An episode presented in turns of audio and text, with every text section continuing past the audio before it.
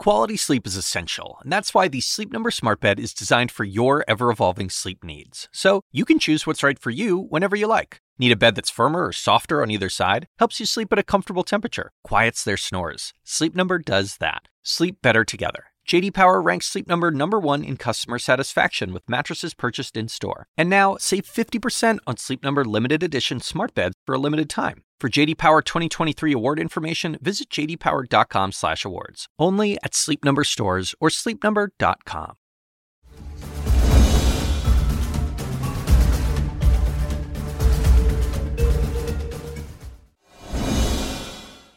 All right, good evening to you. I am Sara Sidner. Welcome to CNN Tonight. The grand jury is expected to meet in a matter of hours in Jack Smith's election interference investigation. So, what will happen now with a third possible indictment of former President Trump looming? That's tomorrow's news tonight. Plus, Trump's former personal attorney, Rudy Giuliani, has admitted he defamed two Georgia election workers.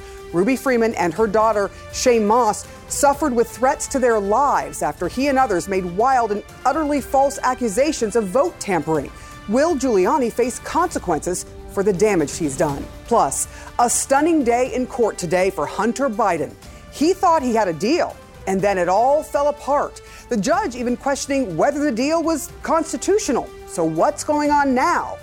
And paging Mulder and Scully, the X Files comes to Congress. Three retired military veterans testified today at a House hearing on UFOs. They say they are a national security problem, demanding the government stop keeping all this under wraps. I have personally spoken to a Navy pilot who told me for a while he and other pilots would see UFOs on a daily basis. Objects like this.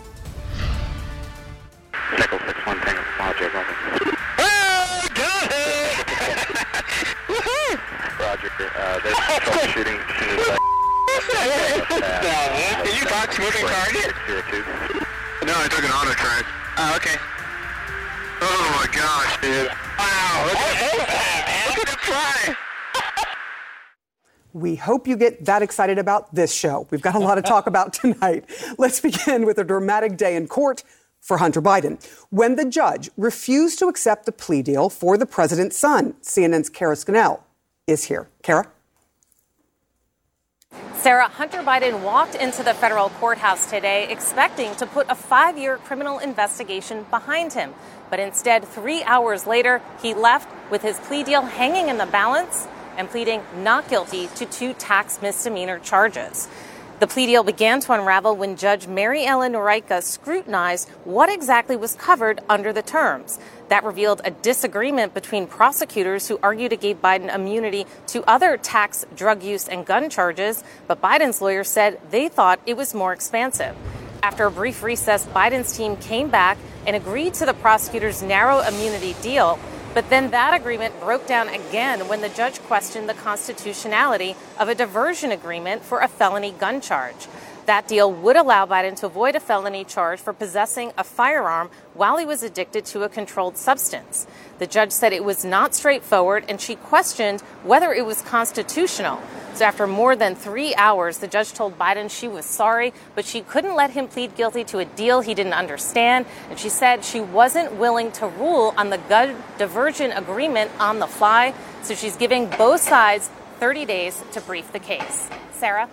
That was our Kara Scannell. Thank you so much. Now let's talk all this through with our great guest, CNN legal analyst Elliot Williams, senior political analyst John Avlon, and senior political commentator Scott Jennings. All right, Elliot, did the judge's objection have to do with the terms of the deal, whether it was fair or too lenient, or does she have a problem with it under the Constitution, under the law? All the above. Um, now, look, judges can, and they do have a right. We talked about this, I think, yesterday as well. Judges can um, not approve plea agreements if they think that something doesn't smell right, if the government's not being fair. And the whole point of plea agreements, as a general matter, is to ensure that the defendant's rights are protected, that he knows what he's pleading guilty to, that he can't eventually down the road be charged again for something that he, that he sort of thinks he didn't. And the whole point here was that she felt that perhaps that gun diversion thing might have set him up for future prosecution in a way that violated his rights as a defendant. It was probably a cautious thing to do.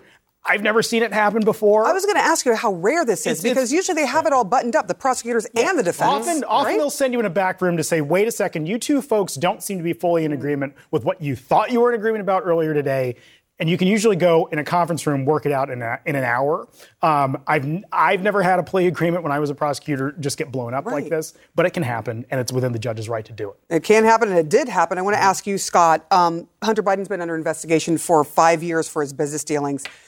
I mean, what else can they find? I guess is the question. Is it's been going on for a very long time? Do you think there's more there? I have a feeling I know the answer. Well, um, I mean, part of what was going on today, I think, was this concept that he may still be under investigation for his foreign business dealings. Did he register under the Foreign Agent Registration Act?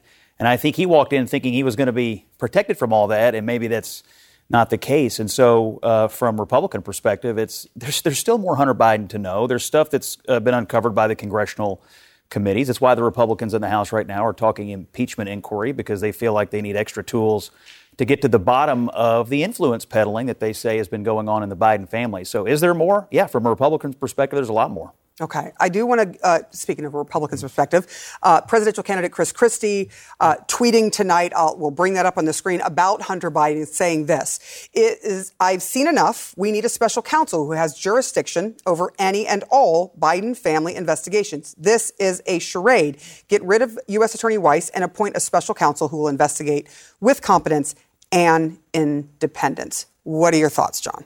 I think Chris Christie is trying to you know, shore up his right flank with this. This is consistent with his brand, straight talking prosecutor. And we need to remind folks that uh, Weiss is it was a Trump appointee uh, who followed, who did uh, oversaw this investigation into Hunter Biden. That he has disagreed with the reports of the whistleblowers uh, to Congress and, and elsewhere.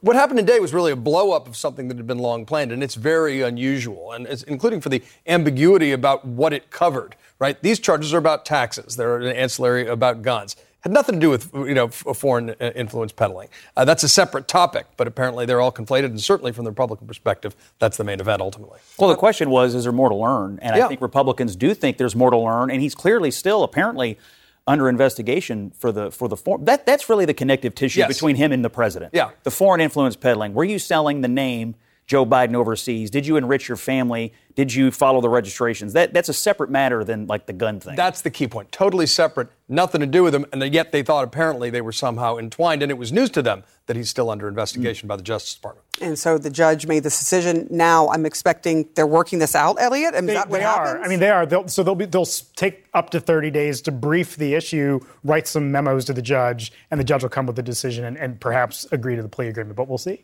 All right. I got to be honest with you. I am tired of talking about this until we see something new. But we're going to talk about You the, and me both, sis. the grand jury is expected. John Avlon. I mean, you know I'm right. The Yeah, no, you're not wrong. The grand jury in the Trump um, case is, is expected to meet tomorrow. I'll bite. What what is the story? I, I, well, the story is What it's, happened? it's happening tomorrow, supposedly. But we were expecting them to the grand jury to gather yesterday, and they didn't. So where are we now with all of this? If the grand jury meets, it doesn't necessarily mean there's going to be an indictment, correct? Right tomorrow. No, not necessarily. Um, but in order for there to be an, an indictment, the grand jury has to meet. Now, prosecutors would go into the grand jury, present evidence and information. Within an hour, you know, they can just spit out an indictment. So I think what we'll all be watching to see is do they meet? What happens? Are prosecutors there? And does an indictment come? But it could be imminent after the grand jury gets together. All right, let us talk about Rudy Giuliani, and I, and I want to go um, to you, John. Um, he's now conceded that he's made these defamatory statements about these two election workers in Georgia, uh, Ruby Freeman and Shaye Moss. Watching them testify was really hard to watch. Their lives were put in jeopardy. They were afraid for the work that they were doing, which was being citizens and doing the right thing with the job. He has now said uh, this. Let's go ahead and go to sound of Rudy Giuliani talking about this. Of Ruby Freeman and Shaye Freeman Moss and one other gentleman, quite obviously surreptitiously passing around USB ports as if they're vials of heroin or cocaine. I mean, it's, outsta- it's, it's obvious to anyone who's a criminal investigator or prosecutor they are engaged in surreptitious illegal activity again that day. That's a lie. I just want to remind people that it's not true, and these two women have suffered because of it. Can I ask you? He's saying he's protected by free speech. Is he? Well, look, I, I, I think uh, when you level accusations, this is about defamation. This was a demonization, a public scapegoating, and that Rudy acknowledged today was baseless. Look, I, I, as you know, I worked for Rudy Giuliani for many years when he was mayor of New York, uh, and and the descent of Rudy to what he has become today bears very little, if no resemblance to, to the person I worked for, and the person who was one of the most respected federal prosecutors of his era as U.S. Attorney. Um, by conceding this, his team says, look, this is really about just stopping discovery, which itself would be typically a mess in the case of Rudy Giuliani circa 2023. But it's a, it's a concession, in effect, that all those accusations made so publicly were lies. And what can they do about it? I mean, will he face some sort of punishment, perhaps civilly or yeah, criminally? I, no, I think I think he might, and he uh, he seems to be trying to minimize how much trouble he can get in mm-hmm. by owning it uh, and accepting responsibility yeah. for it. The problem is that number one, that's potentially evidence in other lawsuits uh, that he's admitted to. Um, you know, and number two, he's admitted uh, to a central part of what would be a defamation claim, which is that you admitted that you were lying and that you know it was false. It's it's a bizarre strategy, to be perfectly candid, as to why he would do it. Um, but know. it's about containment. Yeah. He's trying to contain the damage with regard to all these other lawsuits for uh, possibly financial and, and, other reasons. So these, these women, by the way, not public figures. Right. Correct. Right. Humble yeah. servants of our electoral system. Our diffused election system depends on people like these women to show up and volunteer or make very little money to execute our elections, to be treated the way they were was an abomination. He whatever happens to him, whatever can happen to him, he deserves every bit of it because these this is not like a political debate between two politicians. Right. They're not public figures. They this are is now, comp- unfortunately. And it's his fault, them. and it's totally unfair, and there has to be consequences for it. All right, we will wait and see what happens there. Just up next. Oh, thank you, gentlemen. Good to have you here late at night. Appreciate it. Up next, warnings from three military veterans in today's UFO hearing in Congress. I'll talk to Congressman Tim Burchett, who pushed to hold today's hearing. This is an issue of government transparency. We can't trust a government that does not trust its people. We're not bringing little green men or flying saucers into the hearing. Sorry to disappoint about half y'all.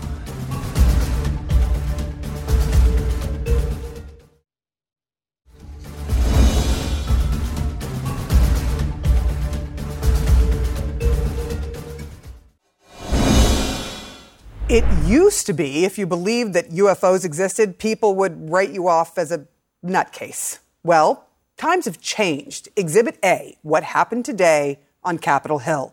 Military veterans testifying to Congress that they have seen UFOs, or what the Pentagon now calls UAPs, unidentified aerial phenomenon. And now lawmakers and some veterans are demanding the government be more transparent about the strange objects they've been seeing in the sky.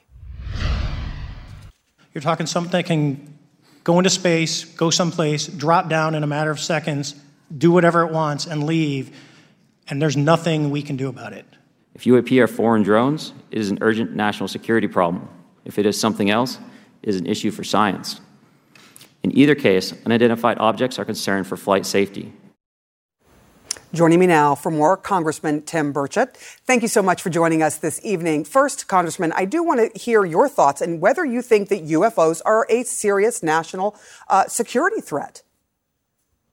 Well, that was discussed, and all three of the gentlemen, brave gentlemen, they're patriots, came forward and, and said they thought that they were. I, I differ on that. You know, we've known about these. I mean, I, you read your Bible, Ezekiel saw the wheel. Um, in the Old Testament. But if you, but you know, we've known about these for quite some time. And if they have the technology that was ex- that's exhibited in the Tic Tac videos, like the candy, not like the Chinese propaganda TikTok, but Tic Tac videos. If you Google it, you can read them, watch the videos.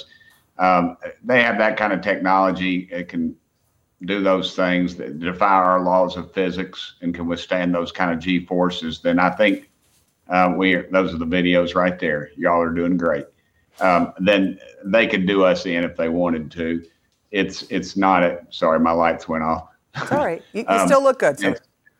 Yeah, thank you. Uh, but like I was stating, if they have this kind of technology, man, they could have done us in a long time ago. I'm not really worried about that. I'm more worried about, and people should be worried about our government and our Pentagon, who continuously stonewalls us, and members of Congress and staff who stonewalled us with this committee. We weren't even allowed to get down in a SCIF to um, to talk to one of the uh, one of the people testifying today about um, some things that he talked about, and we're not not allowed to say in public because of security concerns.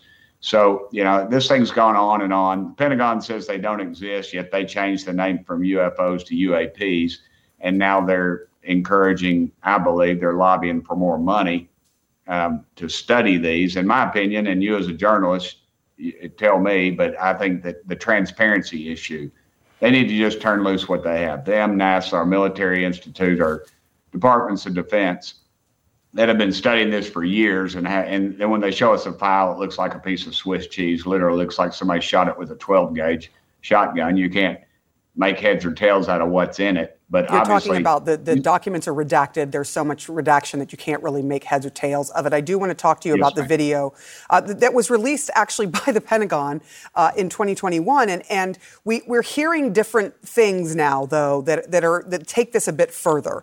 Uh, the Pentagon has never said yes, we believe there are aliens out there, but now they're saying, yeah, there are unidentified flying objects out there, or UAPs, as you call it, or they call it now. But a former Air Force intelligence officer, David Grusch, testified that based on his own experience and conversations with experts, he believes the government is in possession of potentially non human spacecraft. Do you believe that? Yes, ma'am, I do. I've talked to too many people. It's just there's just too much evidence out there, and too many of these veterans have come forward. And um, and honestly, citizens, I've had members of Congress talk to me about the issue, about their their sightings and things. Jimmy Carter, President Ford, um, both had sightings. There's there's too much evidence out there that this is out there. Um, we believe that they have these craft. They use they reverse engineer. Um, it's probably handed off into the business world in the business community to where it can't be FOIA, to Freedom of Information Act. So, um, you know, and, and, I'll tell you this: I, I, I actually presented a uh, an amendment to the FAA reauthorization bill that just said if if a airline pilot sees a UAP UFO anomaly in the air, in the report they make to the FAA, that they would have to make issue that report to Congress. Well, the intelligence community, not the intelligence committee, but the intelligence community blocked that bill. I wasn't even allowed a hearing on it, was not even voted on, ma'am. So you have unelected bureaucrats in our military industrial complex are telling your Congress what to do. That's a very chilling effect. And this this committee today was bipartisan. Um, I was proud of my Democrat friends and my Republicans colleagues on my side of the aisle that that testify or that that that asks these questions. It is, it's something that the American public deserves to know. Congressman, for decades, uh, through every administration that, that I can think of, um, there have been questions brought up by, by civilians, but they've always been said that they're nuts or that they're, you know, just making this stuff up. And now here we are in 2023 actually talking about this and seeing some evidence of it. So it is a remarkable moment in our history. I do want to quickly ask you, I know you came here to talk about UAPs in the hearing, but I do have to ask you because I am a journalist uh, and this is in the news about Hunter Biden. Uh, his deal blew, blown up by the by the judge. Uh, prosecutors and the defense um, usually have their stuff together when it comes to putting these plea deals together, but the judge wasn't having it. Where do you see all of this going? Uh, you know, I keep thinking it's another nail in the coffin, but it's just they just keep knocking the nails. You know, it, it just it doesn't seem to affect. You've got, in my opinion, man, the Justice Department is um, is very aloof right now. They're a rudderless ship they need to get their act together. The um, the judge obviously uh, executed their option and and and threw this this horrible plea agreement out. Which honestly, if that was in Tennessee, I've seen people get a, a, a you know get stronger punishment for a, a, traffic violation. Literally, he walked on a gun charge, and and now I think they they're realizing what's going on in these committees, in the Judiciary Committee and the Oversight Committee about what's going on with Hunter Biden, and um, and I, and I think they're they're paying attention to that. And this judge realizes that there's more to this, and that this deal is a bad deal. Would you vote for an impeachment, uh, as a lot of folks are talking about in the GOP when it comes to to Joe Biden? from the evidence I've seen, I would, ma'am. You're talking um, $10 million from Burisma. You've got money coming from China. But even though there's not- and there's no there's evidence, no evidence of yeah, anyone the- even paying any taxes on this money. Right, but Congressman, even, even though there's no evidence that we have all seen that has been shown to the public, that has been uh, put forward from the Congress, from the GOP, um, that there are ties, very clear ties between Hunter Biden's business dealings and Joe Biden, correct? Well, let me correct you on that. It's the FBI's informant, not the um, not the Republican informant, not the Democrat. The FBI's own informant was the one that that notified us of some of the most damning information, and it just goes on and on. And uh, you know, you, you what are they paying these millions of dollars for? Their the grandkids, minors, getting tens of thousands of dollars. That uh, you know, what are they getting? You know, they, always say, well, the Trumps, the Trumps, the Trumps. Well, President Trump was selling tough steaks and crappy ties. We know that. But what is Hunter Biden selling? Nothing but influence. And But, so, but couldn't he uh, be it selling that keeps influence, every-? Couldn't he be selling that influence, sir, if that is the case, without his dad knowing? In other words, selling it using the name Well, he- without, Sure. you know what I mean? Well, President Biden changed his story once again today, and um, and said that that that first he said he's never talked to me about business, which to me is just absurd. I mean, you talk to your dad. I, I talk to my dad about everything, uh, uh, my business, my political life, my love life, for goodness sakes, or lack thereof, I guess. But you know, to say that he's not talking to his dad about it, and then his dad says, "Well, we didn't talk about that business." And then, you know, it's, it's just too much, ma'am. Tens of millions of dollars. And let's be honest, if they'd have paid that money to the Trumps and there was no, and, and you, you'd be asking, where's the quid pro quo? And this is just the reality of what's going on. And the, and the money laundering is pitiful. I mean, it's. But but I just want to be really bill qu- is clear, Congressman. that- yeah, Congressman. Look, nothing has been made pub- public yet um, that shows us all of this. When and if it is, uh, we will get back to you. We'd love to talk to you um, if you have the evidence to, to show. But at this point, we, we haven't seen, the public hasn't seen any of this hard evidence uh, that has been Well, brought I, up I don't know what you, of, you have ten million dollars coming from Burisma, a company. You know, they're accusing uh, Biden of, of. They accused Trump of doing what Biden actually did: ten million dollars of bribery. Um, to, and they fired a guy. I mean, you can follow the money, ma'am. And these are FBI informants. These are FBI. Right, but it has to be proven. There has to be public. some proof. You can't just say it happened. How There has to be some proof, well, right? Well, what was the the the dossier on Trump? There wasn't really any proof. It was all hearsay. And now here you've got a, an FBI document, an official document showing that. So you know we can sit here and argue about it, and I get it. You're you know you're you've got your base, I've got mine, but I've seen. I don't have a base. I'm a journalist. I don't have a base I or Republican. understand, ma'am. You work for CNN, but let's be honest. If you work for Fox, it'd be the right wing, and you all are the left wing. And I get We're it. not. It's politics I'm not. as usual, ma'am. You don't know my the politics, sir. You nobody- really don't know my nobody politics. believes that, ma'am. You can say that, and you can have your fingers crossed under. But again, there has to be proof, sir. There has to be proof both with my politics and with whether or not Joe Biden is involved in this. is Thank you so and much it- for it- coming on. I really appreciate you talking to me about UAPs and the issue with Hunter Biden. I appreciate you coming on, sir. Yes, ma'am. Thank you for having me on, ma'am. It's been my pleasure. Thank you. All right, Senate Minority Leader Mitch McConnell freezing mid sentence during a press conference today for nearly 30 seconds. It was a disturbing moment. Dr. Sanjay Gupta is here to tell us what might be going on with his health. Next.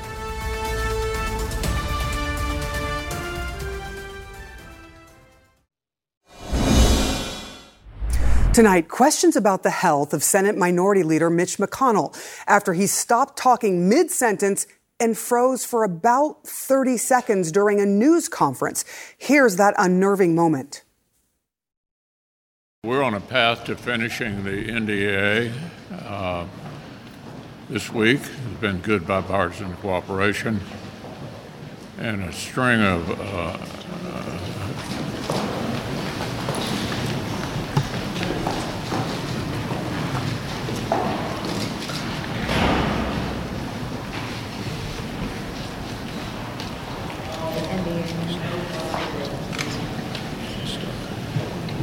Wait a minute. Are you good? Mitch? Okay, Mitch? Just checking. Anything else you want to say, or should we just go back to your office? Do you want to say anything else to the press? Go ahead, John. I'll take it. Let's go back to Go ahead, John. No matter what your politics are, that was really hard to watch. Ten minutes later, though, McConnell returned to the podium to answer questions, saying, I'm fine. One of his aides said that the senator felt lightheaded. Let's bring in CNN chief medical correspondent Dr. Sanjay Gupta here again with us tonight. Thank you for being here, Dr. Gupta. When you saw this moment play out, what were your concerns? Well, I, I, found it concerning. There's no question there was some sort of neurological event that happened there. I mean, as, as you mentioned, it was um, about it happened just before two o'clock this afternoon. It was about 25 seconds before somebody came and asked the senator if he was okay. 32 seconds that he was uh, actually standing at the lectern there unable to speak, seemingly. Uh, he was moving his arms and his legs, and I was looking for all sorts of different things, but clearly something happened there. Uh, about 12 minutes later, he came back and said he was fine. Um, we, we still don't know if he has seen somebody about this, but this is the kind of thing you got to get checked out. There are a few things, you know, that, that come to mind. Common things being common, Sarah. Um, dehydration, something like that, fighting off an infection, a medication interaction, those types of things can sometimes cause this. But a, a what is known as a TIA, a, a, mini stroke, that's something that I think doctors uh, might want to rule out, or even a mini seizure. Um, keep in mind, you know, back in March, you may remember, Sarah, he had this pretty significant fall. He had a concussion, he broke a rib, he needed rehab. Uh, after a, a brain injury, which is what a concussion is, a mild brain injury, people even months later could have some consequences of that, including seizures. So, was this a mini seizure? Um, whatever it is, he does need to get this sort of thing checked out and to, to make sure that you can figure out that it's not something bad, but also to, to try and prevent it from happening again in the future. Yeah, I think I was just personally surprised to see that he didn't go to the doctor immediately after and go get fully checked out. Should he have at that moment? Yeah, I mean, look, you know, I think most people know if we're concerned, if there's a concern about stroke, for example, a TIA could be a mini stroke.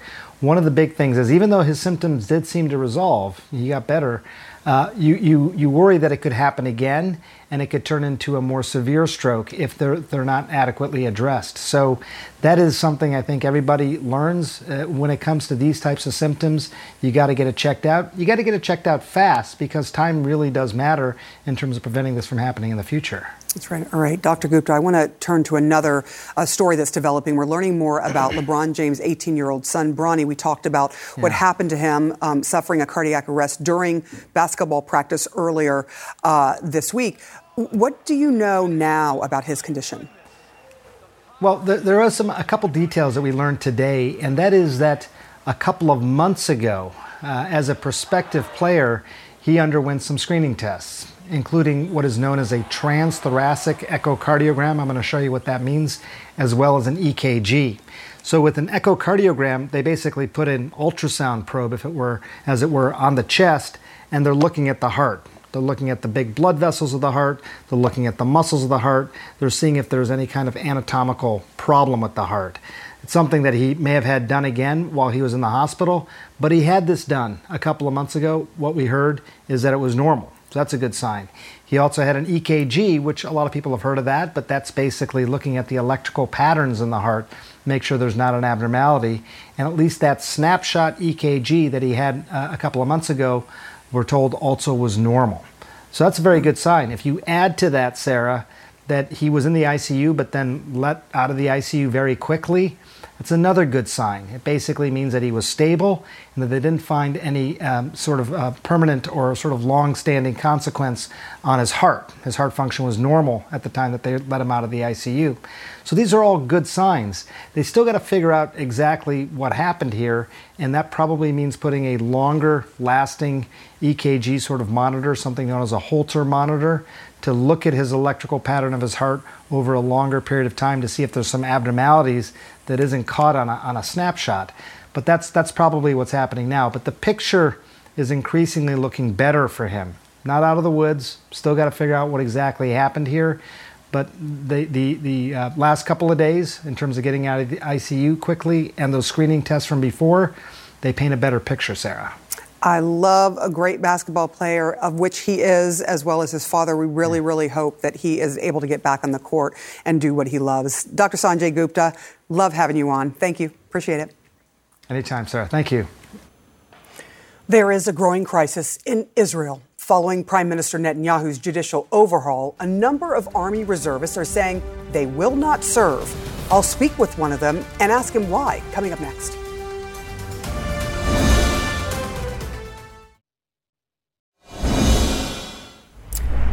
Israel's Supreme Court announcing it will not issue an injunction against a controversial law passed by Parliament this week. The new law strips the Supreme Court's power to veto government decisions on the basis of whether they are reasonable. Instead, the court rules it will debate the law in September. Today's ruling comes as protesters, including my next guest, continue to take the streets in response to the judicial overhaul happening within Israel. Joining me now, Ron Scherf, co founder of Brothers in Arms and former lieutenant colonel of the Israeli Defense Forces. Thank you so much, sir, for joining us. You are among the protesters taking to the streets. Can you explain to us the significance of some of Israel's military reservists saying they will not serve because of this new law? Yes. So, uh, hi, good uh, good night, good morning here in Israel. Um, so we're in the streets for six months. You described it very good because the government is doing a ju- judicial overhaul and wants to, to, to gain um, endless power and uh, with a series of laws that frees the government from the court's legal review. Think of it that in the US, the government, the, the court will be only a recommendation. This is unreasonable and actually makes Israel not democratic anymore it's a steep slope from a democratic uh, um, country to being a dictatorship. And people are afraid of unlimited power in the government's hands. That's why we're in the streets for six months. And uh, um, it's across all the people in all the organizations and uh, very frightening. The public in Israel is, is very afraid.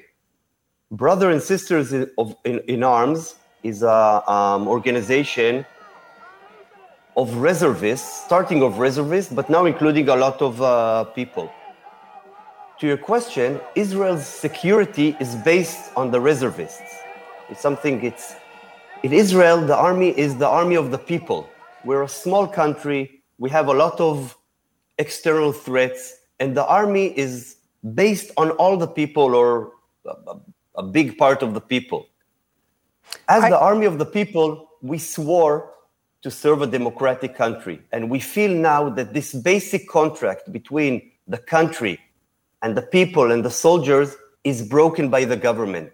That's we a really powerful serve... statement that you're making there that you, as a reservist, believe that the, the contract to serve a democratic country uh, has been broken by the government itself. You also, I think, have said that Prime Minister Benjamin Netanyahu, who is in power right now, is ultimately responsible for this crisis. Why do you say that? Yes, of course, because the Israeli army is in crisis now. It's, it's not because people will not go and serve a dictatorship. Again, we swore to serve a democratic country. It's so basic that, you know, people cannot understand what's happening, but dictatorships start like this. They're starting with rules that overcome the court, and then it will come to the um, um, um, press, and then it will come to the freedom of speech. And this is really happening. And what we feel, the person who is responsible for this is the prime minister. He is responsible to breaking this contract between the people and the government to driving this judicial overhaul, and he must stop. Thank you so much, Ron Scherf, for explaining all this for us. I lived in, uh, in Israel in 2012 um, for quite some time, and I've never seen protests this large um, from the Israeli community. I appreciate you coming on and explaining your part in this to all of us. Have a great yes, morning we really feel, there. We, re, we, we, we really feel that we are in a, a crisis and a threat from inside. And that's why we as reservists are coming up to defend our country. Because if Israel will become a dictatorship, it will, it will not be Israel anymore. Thank you, sir. I appreciate it. And we will be right back.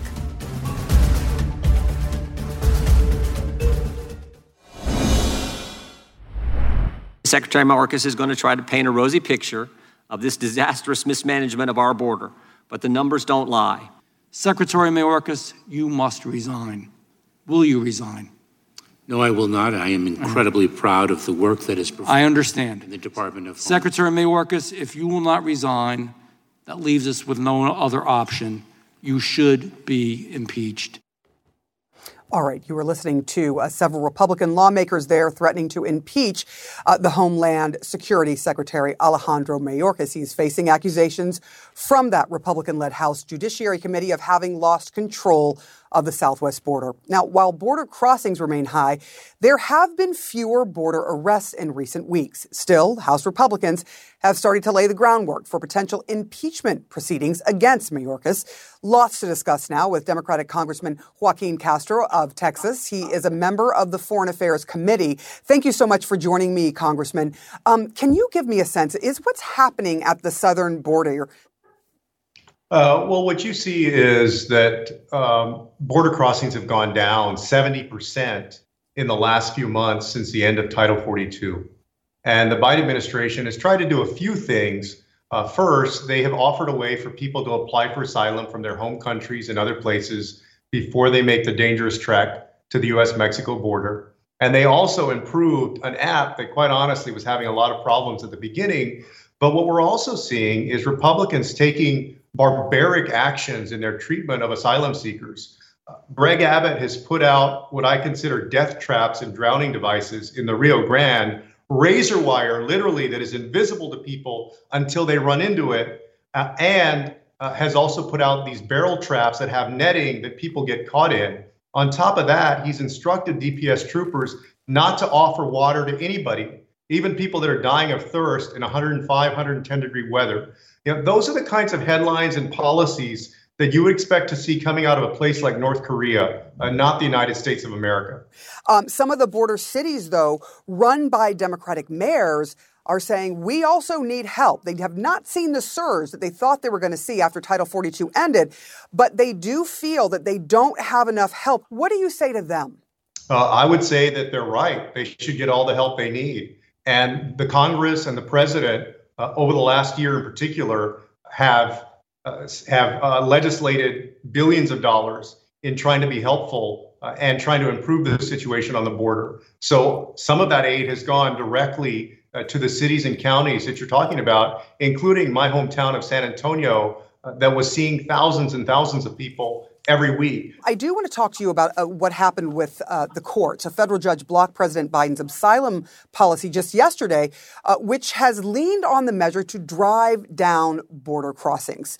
They do remain high. But crossings have plunged, as you mentioned, since Title 42 was lifted on May 11th. Uh, fellow Democratic Congressman of Texas, Henry Cuellar, stands by the controversial policy. I want you to listen to what he said. I support uh, the policy. And in fact, I've been asking the administration to do this for the last two years. If you're claiming credible fear, you're passing countries where your fear is gone. And that's why this transit uh, uh, country uh, policy is something that I've supported. Uh, and, uh, and I hope that the, um, and it probably will go up to the Supreme Court. And I hope that the Supreme Court will look at this favorably. Congressman, you have been a vocal opponent of the president's asylum policy. How should the Supreme Court justices respond in your view? Should should they hear the case? Yeah, I mean, I think the court in this case did the right thing, and I, I disagreed with uh, what I consider a transit ban that the administration put in place, also that the Trump administration had put in place, and I disagree with my colleague from Texas and friend Henry Cuellar. Uh, you know, when you think about uh, credible fear and where somebody is going to present for asylum. Uh, let's take the let's take the fact that some of these people are from Central America, uh, and we may be asking them to stay in Mexico. A lot of Americans won't even drink the water in Mexico. They're scared of the drug gangs and the violence in Mexico. They don't want to cross over the U.S.-Mexico border to go into Tijuana, Reynosa, uh, or Ciudad Juarez. Uh, and yet, at the same time, we're supposed to consider that for asylum seekers a safe place. I just don't think that's realistic. Uh, and we shouldn't be banning people from applying first in the United States for asylum. We have heard over and over and over again from every single administration and every single Congress that there is a problem with our immigration policy, and yet it goes unfixed. Can this be fixed and can it be done soon? We came close in 2014 when the Senate passed in a bipartisan way comprehensive immigration reform, and then John Boehner, the speaker at the time, refused to put it on the House floor for a vote. I believe that we can get there again. Hopefully, the two sides can come together. Thank you so much uh, for coming on the show. I really appreciate your time, Congressman. Good to be with you. And thank you for watching. Our coverage continues. Quality sleep is essential, and that's why the Sleep Number Smart Bed is designed for your ever evolving sleep needs. So you can choose what's right for you whenever you like. Need a bed that's firmer or softer on either side? Helps you sleep at a comfortable temperature, quiets their snores. Sleep Number does that. Sleep better together. JD Power ranks Sleep Number number 1 in customer satisfaction with mattresses purchased in-store. And now, save 50% on Sleep Number limited edition smart beds for a limited time. For JD Power 2023 award information, visit jdpower.com/awards. Only at Sleep Number stores or sleepnumber.com. I'm Dr. Sanjay Gupta, host of the Chasing Life podcast. In honor of our 10th season, we want to hear from you. Leave us a message at 470-396-0832 and tell us how you chase life. It could be used on an upcoming episode.